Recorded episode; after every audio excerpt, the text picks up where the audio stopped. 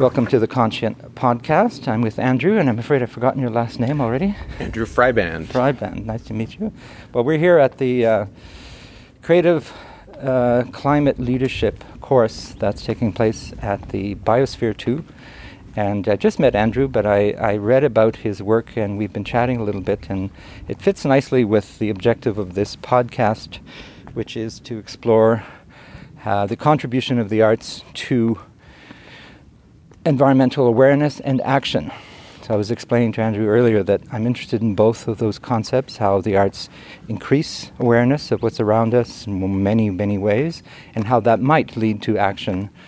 And as we talk through here in Arizona about how we can be better leaders, um, I know that your work is in and around art practice.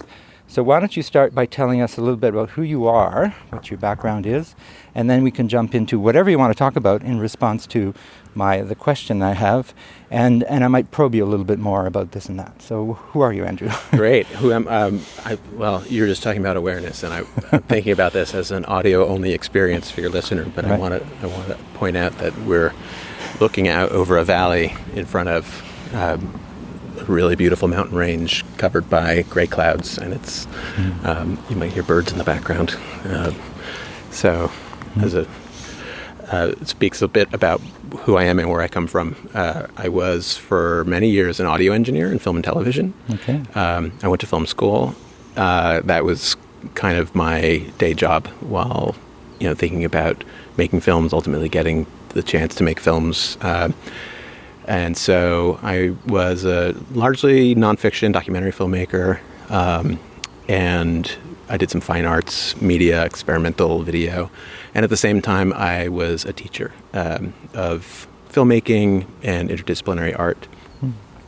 Um, and then, in my role, you know, in, in, this kind of path of a freelance filmmaker, I got some, um, oops, commissioned opportunities working for uh, the U.S. Agency for International Development, making films that would tell the story about some international development project implementation somewhere. Like uh, the example I often give, one of the first ones I did was uh, they asked me to tell the story of Haitian steep hillside agriculture. And uh, all I had to do was distill into two and a half minutes uh, the entire crisis of Haitian steep hillside agriculture, um, all the solutions that are being uh, brought to bear, all the stakes that are held by the Haitian government, the Haitian people, the farmers' cooperatives, uh, the American universities that were partnering on the project, the American people, and the Congress of the United States. So, a really simple process. I didn't know anything about Haitian steep hillside agriculture. And at the same time, I really appreciated that um, artists get asked to do this kind of thing a mm-hmm. lot. Um, you know, when we're kind of instrumentalized in our professional um, capacity, uh, people ask us to synthesize complexity in this really extraordinary and pretty unreasonable way. But we do it because it is the way we perceive the world and the way that we um, you know, extrapolate information and distill it and rearrange it um, and then share it back. Um, it works, you know, and that's I mean that's the science of it. It's you know we know it works because we keep responding to it. it was in that process of telling a story, a really complex story like that, um, that I started to recognize that the act of making a film was an act of learning. Mm-hmm. And for me, that was the kind of moment that I um, changed my direction a bit and started to think about art as research. Um, telling the story of Haitian steep hillside agriculture, I, you know, I was allowed to kind of drive all over Port-au-Prince and meet whoever I wanted to, and I had you know the support of the, the both governments and local populations to interview whoever I thought I needed to interview and view whatever process I felt I needed to view in order to tell a story. The overarching connecting tissue was the story, and that's what filmmakers traffic in. You know, we traffic in narrative. And so I started to think a lot about, well, what's narrative? You know, why is this so powerful for us? Um, and I started playing with lots of definitions of narrative. You know, it's um, it's our it's perceived causation. You know, it's like we string different clips of footage together, and they make sense to us uh, intuitively because the clip preceding, you know, clip A precedes clip B, and therefore what we're implying is that it has caused clip B. Hmm. And that narrative causation is the pathway that we all followed through Haiti. What was interesting was that for me, I was learning because I had to learn, um, but I had this entourage of like U.S. government employees and Haitian uh, agricultural uh, cooperative administrators and government agents and all these different people um, wandering around with me and my little two person film crew.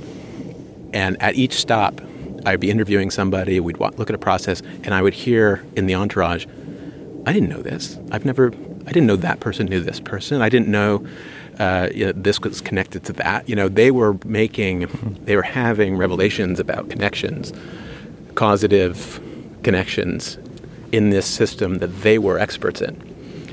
And that's, I think, to be expected in a very highly specialized, you know, like very sector based, siloed world. Um, and I realized that as an artist, this type of knowledge, narrative knowledge, had a real value to them that um, we hadn't explored before. And so I started to think, okay, what if art was research? What if I was here not just to make a film, but if what if I was here uh, to learn on behalf of this agency? And you know, fast forward a, a, year or two, and I thought it's not just filmmakers; it's all artists. Hmm. And um, I, I, you know, had the benefit of classrooms to keep going back to, and artists working in lots of different media, to realize that every artist knows different, knows in a different way. They have a different way of knowing. So my way of knowing might have been based on story, um, and other artists have other intuitions.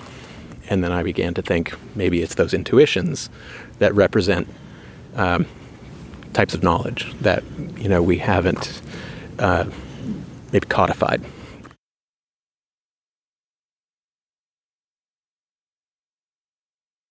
Well, at this leadership course, we've been talking about um, how artists are underutilized, under uh, their influence is not uh, being uh, drawn upon enough in the climate crisis and the climate emergency.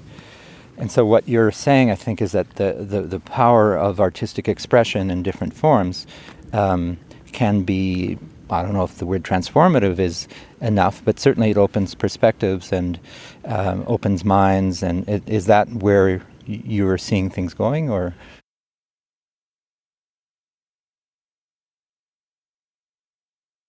My my my work has um, really been de-emphasizing actually artistic expression okay. and artistic outcomes. Hmm. Um, I mean, I'm from New York. You know, we have a kind of boisterous art market, right, where the outcomes of artists' practices are super overvalued, um, you know, and basically become like engines of wealth for um, the one percent. uh, so most of my students would never get to a point where they could sell their artistic expression or value their artistic expression in a way that would allow them a sustainable living in this economy. Mm. Um, the thing that was valuable was the artistic process. Mm. So it's not me expressing myself, but it's me just undergoing the day to day process of f- pursuing my intuitions, pursuing my way of knowing, pursu- pursuing my way of trying to understand the world. Um, and then the the outcome is uh, the outcome is still there. There's still a film in my case. Like we still make a film, um, but more than that, there is what you proverbially call the footage on the cutting room floor. Hmm. Like we get that back, right? Because that's our process, and uh, we get the knowledge that's embedded in that footage, and we get the knowledge that's embedded in my experience as the artist. Um, and so that's where I feel like artists are undervalued. Mm. Um, our outcomes, the products of our work, are the very tiniest part of our existence as artists. Our processes are like vast, you know, and of engagement, of thinking and reflection, engagement with others, participation in our mm. surroundings, in our environment, in our community, our relationships. Um, so I think of, you know, I, I, I, talk about this sometimes in terms of um, there are three texts. you know, um, and I'm using text here in a kind of loose form. A film is a text, or a picture is a text. So, um, the the kind of uh, artist text, the, the the final text, is the artwork itself, the painting. Let's say. Um, then there's an audience text or a set of audience texts. Audience texts are responses to that painting, people's you know. Um, feelings, emotions, uh, questionnaires, like whatever it might be, reviews, right? It's basically people experiencing the, the artwork itself. And then the biggest thing of all are what we what I'd call the producer texts. The producer texts are all of our sketchbooks, our memos, our notes, um, and in and in that body of text, there's a huge amount of knowledge that um, is really valuable because that's actually how we spend most of our time as artists. Mm producing producers' texts. Um, the stuff that no one ever sees, the stuff that never finds a home on a gallery wall or in a theater. Um, but it's really, really valuable. That's where we do all our learning. And then at the end of the day, we hang our work up or we show it in the theater. And I can. Or we have an artist statement of a couple of paragraphs, and, and that's I, it, right? Yeah, and, I, and I, every artist, every artist I've ever talked to is just like, oh, there's so much more I want to have said, or there's so much more I want to share. Um, and so for me, that's what I that's what I'm really interested in drawing out and making valuable, um, and then showing not only artists how valuable it can be, but then connecting them to these stakeholder organizations and agencies and institutions um, that are working in the real world, that are making decisions that affect all of us, uh, that probably don't have artists mm. and artists' knowledge being applied. They have a lot of quantitative data. They probably have a lot of qualitative data, right? But it's economic type data and social science type data. In this case, um, I use the word data a lot of artists like push back on. I use it as a way of translating for the sake of these institutions and these agencies who they don't know how to handle artists' knowledge, mm. right? So when I talk to artists, I say, these are your ways of knowing um, narrative, worth, uh, interpersonal dynamics, uh, you know, trust. Uh, like these are type. Let's call these data types. And then I go to the agency and I say, look, I've got a researcher who studies worth or mm. studies trust mm. or studies causation. Um, and you need their knowledge, right, to do your job better, to do, to, you know, to fulfill your mission.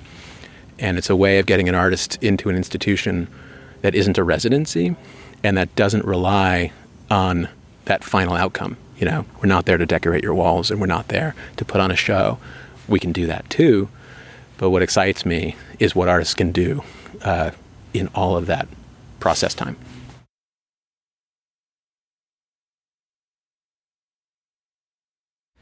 Well, the sun is setting here, so it's uh, it's getting a little dark, which is kind of fun.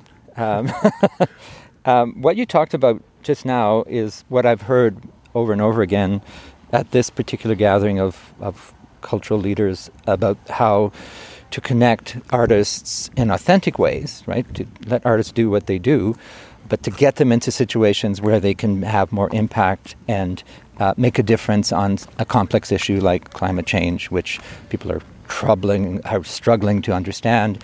But getting away from the cliche of let's get an artist in here and design a poster and everything will be you know better. Mm-hmm. So we were talking about real communication here, not the kind of uh, sort of superficial communication that might not lead to transformative change because. The, the, I've noticed again and again that artists, when they are allowed to make to to be true to their process. Like for instance, if you're a community engaged artist, do your do your community engagement. You'll make mistakes, you'll learn, you'll learn collectively. If you're a filmmaker, really go deeply into the subject, shoot material and then and then have the whole thing be the work of art. The, the whole process because there's no reason why the, the end product is, is the only interesting part, as you say. Mm-hmm. So specifically on climate change, have you seen um, artists make a difference, or are you are you looking towards a, a certain way for for artists to play a, a, larger role, specifically around environmental issues?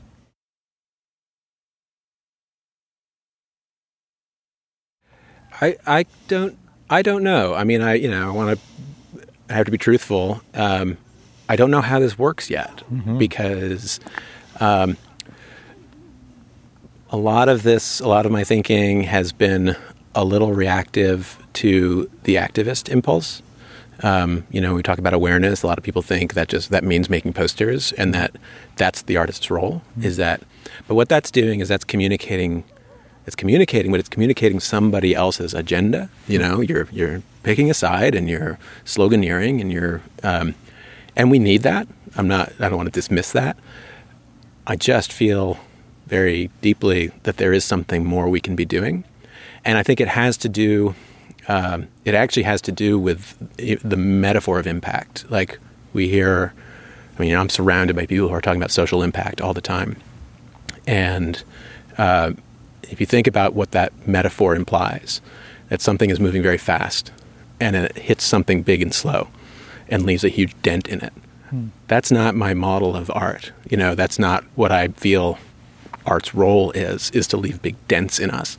Um, there's another metaphor, you know, there's a, a, a, like a textile metaphor, you know, of culture where um, our actions just weave into uh, the weft that's already there and change the pattern and and shift things, you know, alter things, but not in a profound impact way. Um, so we need activism because we do have things like elections, you know, and we do have structures that respond to that. Um, but we also live in a super divisive society that's being divided algorithmically right now. And I often fear that activism uh, feeds into that. Hmm. And the art that I'm excited about um, really actually brings people together in a way that doesn't satisfy like the kind of righteous spirit that a lot of people feel in an activist moment. Like, no, we're right and they're wrong. We have to beat them you know. Um, but that's going to get us, that's going to ruin us all. And um, not to be like too pious about it, but um, art is something we should all be able to respond to and allow us to all like recognize our flaws and our faults um, and then grow through them, you know, and get better. Um, so I think it has, I think the art that I'm excited about has unifying potential, but is kind of slow acting as opposed to activism.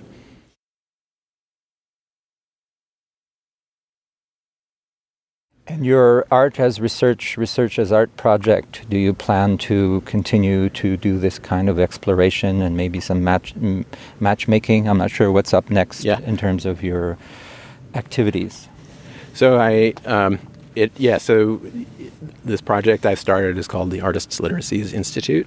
Um, it's a school for artists. It's not really an art school. I don't teach drawing and painting, um, but I work with artists on an individual or small group level, working in any discipline, working at any career stage, um, to using dialogue, really just like discursive process, understand how that artist's practice could be considered research.